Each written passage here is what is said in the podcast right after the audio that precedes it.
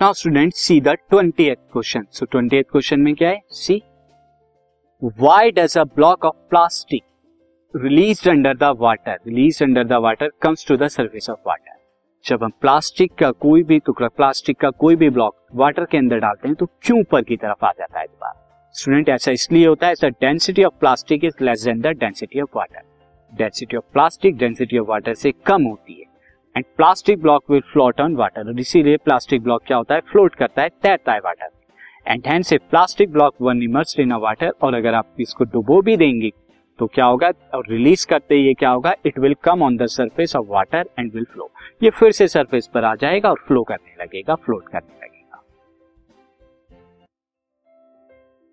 This podcast is brought you by Hub Hopper शिक्षा अभियान अगर आपको ये पॉडकास्ट पसंद आया तो प्लीज़ लाइक शेयर और सब्सक्राइब करें और वीडियो क्लासेस के लिए शिक्षा अभियान के यूट्यूब चैनल पर जाएँ।